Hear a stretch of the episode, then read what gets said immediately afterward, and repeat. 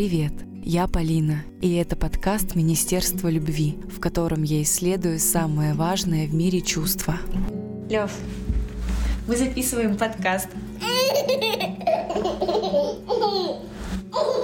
Сегодня я записываю интро не в студии, а где-то между пшеничными полями и яблочными садами в летней кухне женщины, которая стала для меня одним из главных учителей любви. Я в гостях у своей бабушки, маминой мамы. У нее непростая жизнь, но, кажется, она отлично научилась делать лимонад из самых кислых лимонов. За ее плечами нет громких строчек карьеры, зато есть очень много тихих и важных дел, благодаря которым мир в радиусе нескольких километров и нескольких сотен людей точно стал лучше. Татьяна Афанасьевна, баба Таня. Родилась на реке Лени, выросла и большую часть жизни провела в Сибири, сменила тысячу профессий, воспитала трое родных детей и одного приемного, а сейчас исполняет мечту, обустраивает свой дом на юге, ведет небольшое хозяйство и планирует взять козу. Для меня всегда была само собой разумеющаяся возможность прилететь к ней под крыло в расстроенных чувствах или просто поделиться чем-то классным, получить безусловную поддержку, напечь вместе пирогов и потом разом съесть десяток за просмотром фильма. Главные мои слова, метафоры про бабушку — это тепло, душевность и безопасность, а еще интерес и смелость. Сколько себя помню ребенком и подростком, она постоянно чем-то увлекалась и что-то изучала. То сама без инструкции соберет люстру из мелких деталей, то какие-то массажеры закажет, то орифлеймом займется, то секонд-хенд откроет. Кстати, я мечтала стать ее наследницей. Как-то мы даже в приставку вместе играли. Но в последнее время я часто думаю, а ведь моя бабушка тоже была маленькой девочкой. Она как-то росла и формировалась, училась строить отношения и любить. И в каком-то смысле от этой ее истории зависит моя. И каждая деталь для разгадывания своих важных вопросов – огромная ценность. Я решила спросить об этом саму бабу Таню и записать наш разговор, а она согласилась. Приглашаю вас налить себе чай, присесть с нами за стол под огромной орешиной и погрузиться в беседу. И да, иногда звук задувает ветер, прошу прощения за этот технический момент. Ты вообще знаешь, что я делаю? О любви что-то ты там делаешь. Ну да, я записываю подкаст э, Министерства любви, и моя основная задача сейчас — это исследовать любовь через разговоры с людьми, которые, на мой взгляд, живут в любви, работают в любви, в общем, знают из какого-то своего опыта, что такое любовь. И сейчас я беру интервью женщин, и когда мы поехали к тебе, я подумала, что ты на самом деле для меня та самая женщина, у которой я очень много училась любви. И мне бы хотелось э, узнать твой взгляд на это, послушать твою историю.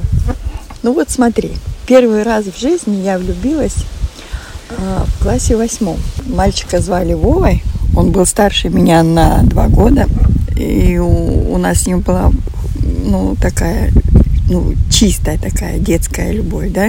Дружили, мы ходили в походы с ним, э, ну и с друзьями тоже. А потом однажды моя подружка Люда Харченко, я ее как сейчас помню. Она тоже влюбилась в этого мальчика. И она меня подставила. Как-то она пригласила его к себе на день рождения, и у них там все получилось. А я когда узнала, я же была такая своеобразная и своевольная такая, знаешь, и я не терпела измены. И я его отшила. Потом, конечно, я очень сильно жалела. Его когда в армию забирали, он ко мне приехал и говорит, ты мне писать будешь? Я говорю, нет, не буду, пусть тебе Люда пишет. И вот он, когда с армии пришел, он пришел ко мне, но я уже дружила с другим мальчиком. Вот. Он, конечно, горевал. Мы с ним очень долго встречались, уже взрослые. Он уже женился на другой, и я уже замуж вышла. Вот у меня уже были Женя с Вовкой. И мы с ним встретились, очень погоревали о своем поступке в то время. Потому мы... что расстались? Да, потому что расстались. Потому что я его любила действительно очень сильно. Он мне даже долго-долго снился во сне. А как так получилось, что ты вышла за деда замуж? Вот, за деда И замуж. родила. двоих детей. Ну, понимаешь, как я дружила с мальчиком, его звали Валера. У меня к нему как-то любви такой не было, ну, просто мы в одной компании все время. Я работала токарем на заводе, а он тоже токарем учился, вот как раз у деда. И дед на меня глаз положил. Ну, мне, конечно, это льстило, но любить я его не любила. Ну, в конце концов, он уговорил, и я вышла за него замуж. А как он тебя уговаривал? Ну, он ухаживал хорошо. Он дарил подарки. Для тебя Вот. это было непривычно? Да, для меня было непривычно, потому что я росла в семье с бабушкой, а бабушка получала пенсии 21 рубль. Мы жили очень бедно. А он зарабатывал хорошо. У него первая жена, э, как сказать, у них когда ребенок родился, и он у них умер. И он разошелся с ней. Он считал ее виноватой, что ребенок умер, мальчик у них был. Вот он долго не женился, и вот потом вот он сделал мне предложение. Я вышла за него замуж. Но Сорокин меня сильно ревновал. Он меня ревновал даже к столбу. Вот я остановлюсь возле столба, и он меня ревновал. А потом он начал пить. И вот если он на улице с кем-то не подерется, значит, получала я. Когда это началось? Это началось уже, когда Вовка родился. Вот. Вовке, наверное, было, может быть, год или полтора. Я старалась как-то ребенка взять на руки, чтобы он меня не ударил. Но он это... Всегда говорил, положи ребенка в кроватку. Угу. Вот. Но я обычно старалась, если его в 6 часов не было дома, я старалась уходить. Ну и вот однажды получилось так, что я не успела никуда уйти. Я как раз лежала в кроватке, у Вовка грудь сосал. И он подошел и меня ударил прямо в кроватке. У меня Ничего не сказав? Ничего не сказав. Я так испугалась, думала, сейчас еще раз махнет кулаком и попадет еще по Вовке. Я встала из-за кроватки, он меня еще раз ударил, и напротив кровать стояла, он увалился спать. И тут моя чаша терпения лопнула, я решила уйти от него. И ты собрала двух маленьких детей Да, и сбежала, да? я собрала двух маленьких детей и уехала в Канск. И никому ничего не сказала. Ни бабушке, ни, ни дядьке своему, ни тетке Рите. Никому ничего не сказала. Я просто села и уехала. А я когда ехала до вокзала, меня трясло очень сильно, пока на поезд не села. Страшно было? Ну, страшно. У меня искры из глаз сыпались. Вот у меня шрам тут вот. Угу. Это вот он меня тогда так ударил, что у меня это рассек на- насквозь губу от зуба. Но он, правда, когда просыпался, всегда на утро просил прощения, на коленях ползал. Неужели я тебя ударила? Я говорю, да. Ну, короче, я уехала без копейки денег, собрала только чемодан детских вещей. В чем была, в том и ушла. А Мне бабушка дарила шаль пуховую. Я ей продала эту шаль за 80 рублей. Купила билет и уехала на Украину к отцу. Меня отец встретил на вокзале с детьми. Он думал, что я просто в отпуск приехала. И когда мачеха узнала, что я приехала да, совсем, а, она на дыбы встала. Потому Что значит надо бы встала Ну, в том случае? В том случае, что у нее своих четверо детей было. М. Я была- Не готова была тебя принять? Да, не готова была меня принять. Но, правда, отец настоял, чтобы я осталась. Я уехала без документов, только паспорт у меня был с собой. Ни трудовой, ничего не было, то, что я с работы не увольнялась. Я потом написала на работу, мне выслали трудовую. И я устроилась на работу на хлебозавод. А потом бабушка стала мне писать, что говорит, вот э, они Бабушка, которая тебя растила? которая меня растила, бабушка Надя. Она сильно переживала, они думали, что он меня убил и где-нибудь зарыл вместе с детьми. Мгм. Вот, потому что было такое. Но потом, когда я ей написала, что я уехала, ну, я там прожила, наверное, года три или четыре, не помню уже. Дети в садик ходили. Как ты вообще оправилась после вот такого потрясения? Ну, Тебе же на тот момент было чуть больше 20, да, или сколько, 20? 22 года мне 22 было, когда года. мы разошлись. Мгм. И это тяжело. Это тяжело. Я, во-первых, очень сильно похудела, очень сильно переживала. Тем более мачеха меня так грубо встретила. Было такое, что даже знаешь, как она своих детей покормит, а моих нет. Они приходили под хлебозавод, а там сторож была Тоня. Ну, на вахте сидела. Говорит, Тань, там твои дети сидят под забором. Ну, они их заведут, и там хлеба с маслом, с медом им дадут. А потом я поехала на море отдыхать, на Черное. Как раз получила страховку. Отпуск у меня был. И я поехала. С Женей Вовой? Да. А я везде с ними ездила. А в какой город? Вот, в Одессу. М. Отдыхали на море, очень хорошо мы так отдыхали. И потом, когда я приехала на вокзал, чтобы домой билет купить уже, да, смотрю, там это, поезд стоит, Одесса-Красноярск. И ты знаешь, вот у меня прямо вот душа так заболела, заболела сильно, и я захотела поехать домой, ну, к бабушке. Я купила билет и поехала. Красноярск? Ну, Дачинск. Дачинск. В Ачинске мы жили. Приезжаем. Это вообще было интересно. Приезжаю, захожу домой, дома никого нет, все кругом открыто. Захожу в огород, а у бабушки был классный огород. Вот у ней там и малина, и смородина росла, там, ну, все было. И у ней там был такой вот участочек небольшой. Там был колодец, беседка, столик. Это Виктор сделал. Захожу туда, они там с тетей Валей Кравченко сидят, ягоду перебирают. Я захожу, бабушка сразу, ой.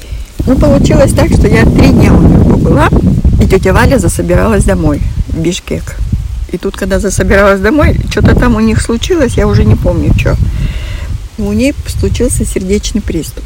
Вызывали скорую, значит. И тетя Валя говорит, я боюсь ехать одна в поезде. И Таня, поехали, говорит, меня проводишь до Бишкека. Мы с тетей Валей поехали в Бишкек. И дети с тобой? И дети со мной. Мы там тоже отдохнули, наверное, дня 3-4. И Вот еще у меня дядька был, Володя. Он звонит мне на переговоры, вызвал, говорит, бабушке плохо, маме, я ее мамой звала. Маме, говорит, сильно плохо, она, говорит, прям рыдает, говорит, тебя с тобой не повидалась, ни- ни- ничего не поговорила, приезжай домой. Мы берем билет, и я еду назад в Ачинск. Приезжаю, бабушка такая вся ревет, говорит, Тань, не уезжай никуда, оставайся тут. И мы, а, я осталась с бабушкой. А у меня опять документов нет. Ни трудовой, ничего нет, только паспорт. Я пишу отцу. Отец, скажу, я все, я назад не вернусь. А, Я остаюсь здесь. Отец мне пишет письмо, не, не дури, тебе скоро квартиру дадут от завода. И езжай назад. Короче, он мне полгода не высылал документы. А мне же надо было на работу устроиться. Там в Ачинске же много знакомых было. Я пошла на железную дорогу и устроилась там на работу стрелочницей. Вот, ну, пока там А что значит стрелочница? Ты стрелки переводила? стрелки переводила. На путях? На путях, да. Это очень интересная работа. Я, правда, все выучила, все там это научилась, все уже работать начала. И однажды прихожу домой после ночной, утром рано, там 8 часов смена, там пока все сдашь, прихожу домой, бабушка на лавочке сидит возле ворот и ревет. И говорит, приходила тетя Аня, Сорокин сказал, говорит, если она со мной не сойдется, я ее убью. Бабушка Он все это время тебя искал, да, да, получается? он, он меня искал. ага. Получилось так, что он узнал, что я здесь. Приходил к бабушке, просил бабушку, чтобы она помирила нас. Бабушка говорит, я вас не разводила, я вас и мирить не буду, как она решит. И я опять уехала в Канск. Уже в Канске я уже жила. На кожзавод устроилась, клееварочный цех. И получилось так, что мне отец уже выслал документы. Это прошло где-то полгода. Вот, выслал документы, я уже по трудовой устроилась, все нормально. Вот. А там работал Петров Ирошенко, Мгм. Ивкин папа. Он за мной два года ухаживал. Он так ухаживал, ходил, ходил, все такое прочее. Потом однажды, я не помню, куда-то мы ездили с детьми. Приезжаю домой, бабушка мне дверь открывает и говорит, к тебе тут гостей полон дом. Захожу домой, это сваты пришли с работы. Ну и, короче, нас сосватали. А у Петра была квартира на Полярной. И мы переехали к нему. Бабушка с нами жила. Ну, а ты влюбилась в него? Ну, он мне нравился. Он, И ты решила попробовать? Да, я решила попробовать выйти замуж. Думаю, что я тут одна. Женя уже в первый класс ходила. А не страшно было снова вступать в отношения вот после Ну, такого опыта?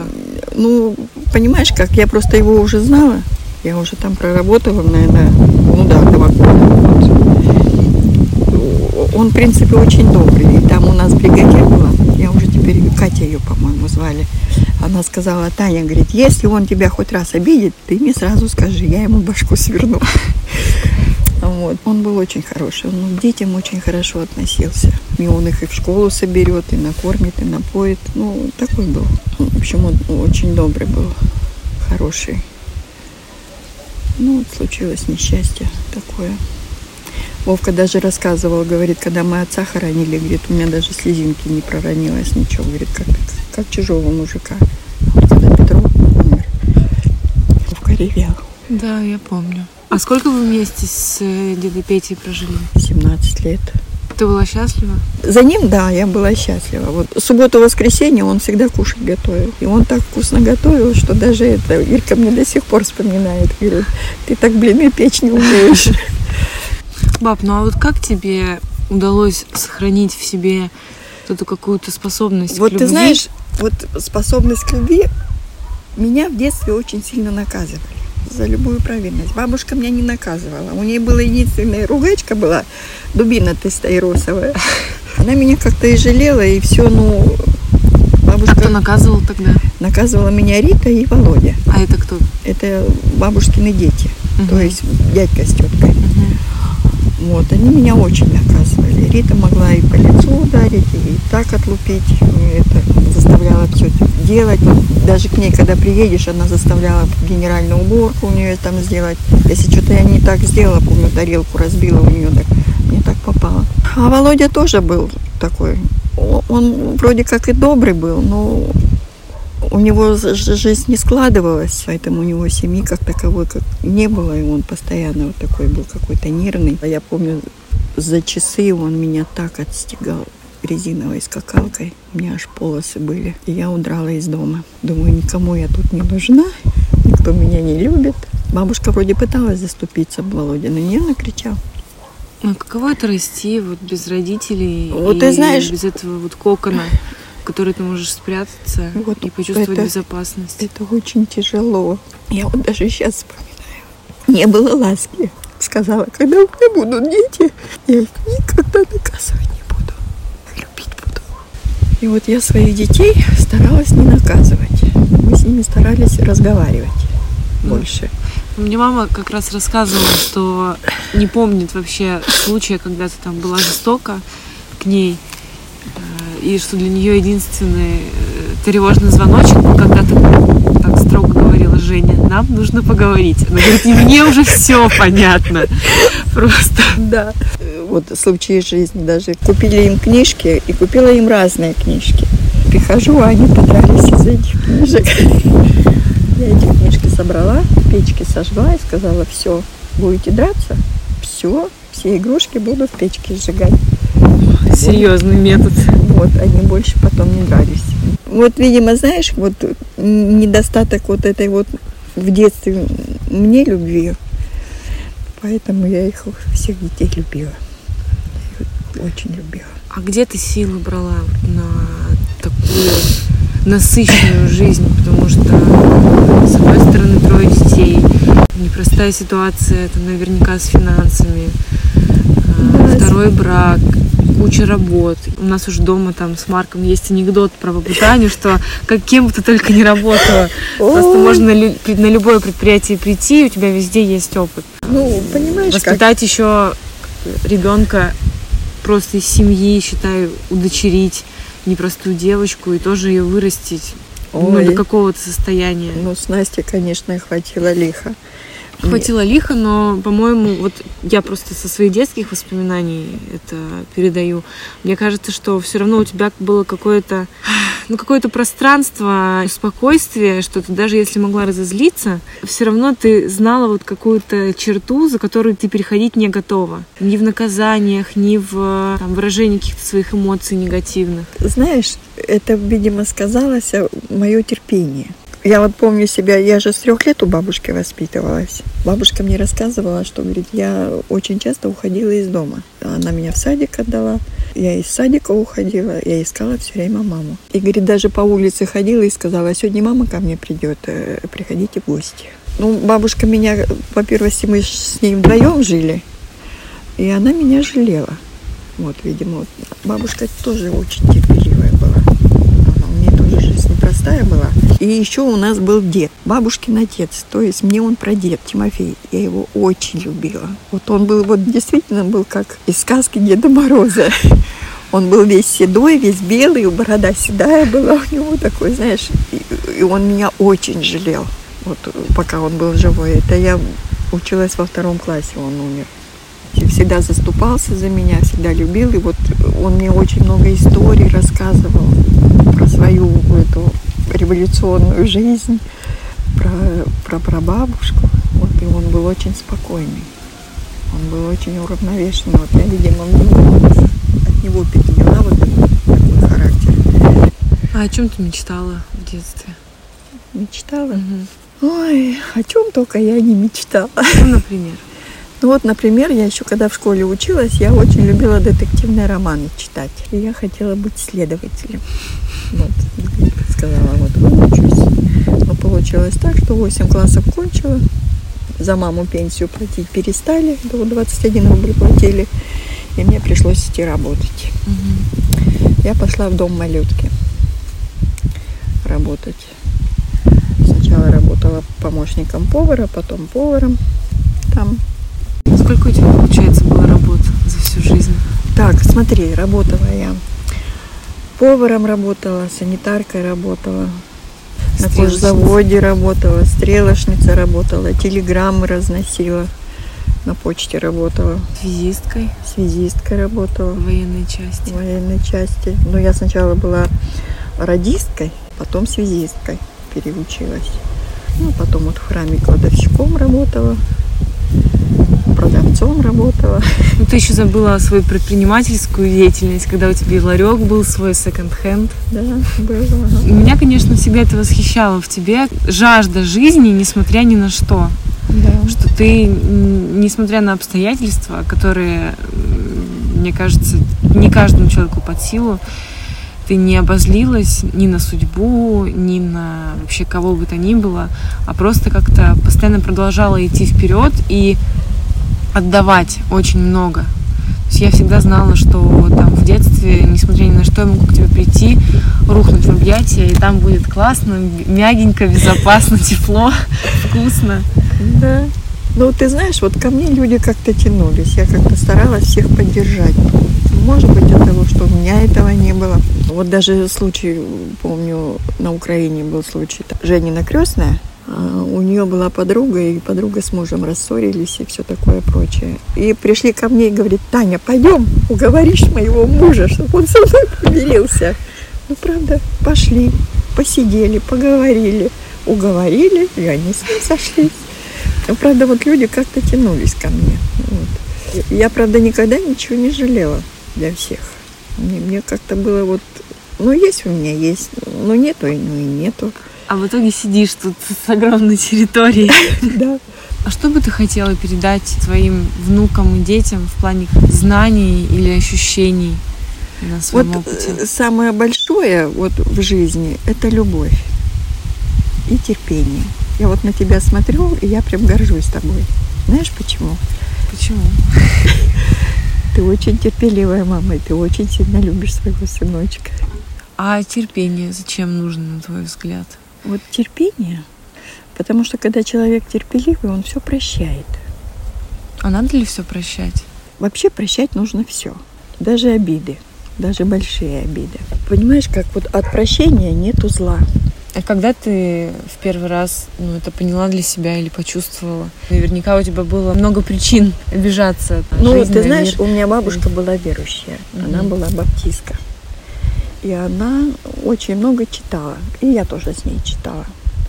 Я вот помню даже в детстве, э, ну, еще вот, даже когда вот я первый раз, когда пошла работать, я первую зарплату получила. И я бабушке купила, мы жили бедненько, у нас ситцевые были ковры, это ситец красивый раньше продавался, бабушка вышивала сама там это. И я купила красивую скатерть и поставила вазу. И потом как-то прихожу с работы и, и гляжу, скатерти нету, опять лежит клеенка на столе. Я говорю, а где, говорю, скатерть-то? Она говорит, Рита забрала. У Рики же женихов принимать надо, а у нее такой скатерти нет. Мгм.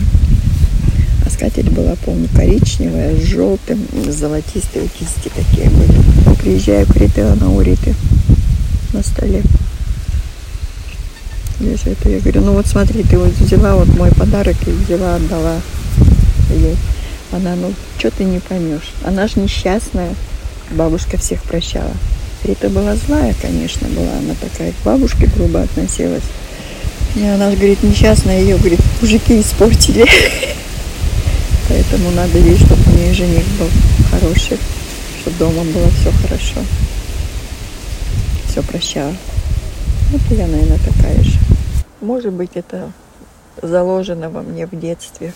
Вот я свою маму не помню вообще. Я ее только по фотографиям знаю. Но я помню ее руки. Лица... Именно прикосновение? Да. Она меня очень любила. И она была такая, знаешь, она была очень добрая. Она была очень нежная. А есть ли слова любви, которые ты, там, возможно, хотела бы сказать, но не решилась? Или не хватило смелости сказать кому-то? Ну, ты знаешь, как-то такого не было. Я не люблю вот этих высоких слов. Ну, а, а детям, внукам легче говорить, что ты их любишь? Да, детям легче. И приятно слышать, когда дети говорят, что тебя любят. А что бы ты пожелала тем женщинам, которые сейчас, возможно, находятся в таком растерянном состоянии и не знают вообще, есть ли у них любовь, будет ли у них любовь в жизни. В самом широком смысле, там, я не говорю ну, про понимаешь, мужчин. Как? Любовь всегда присутствует, она всегда есть в чем-либо или в ком-либо. Даже если вот сейчас в данный момент у кого-то ее нет, но все равно где-то она есть. А что сделать, чтобы она... Начать себя отдавать, помогать. Я вот, я так думаю, что вот как, как я сложилась. Вот бабушка, я знаю, что она меня любила, но она не была пылкая на любовь. Вот. В плане проявления любви, да? Да, проявления любви. Я знаю, что она вот, я уходила на работу, я уходила в 4 часа на работу, то, что у нас дом малютки был далеко, я еще девчонка тогда была. Я знаю, что я вот выходила за ворота, она садилась на лавочку возле ворот, и она за меня молилась. А за что ты благодарна? Вот сейчас в своей жизни. Вот ты знаешь, да я за все благодарна.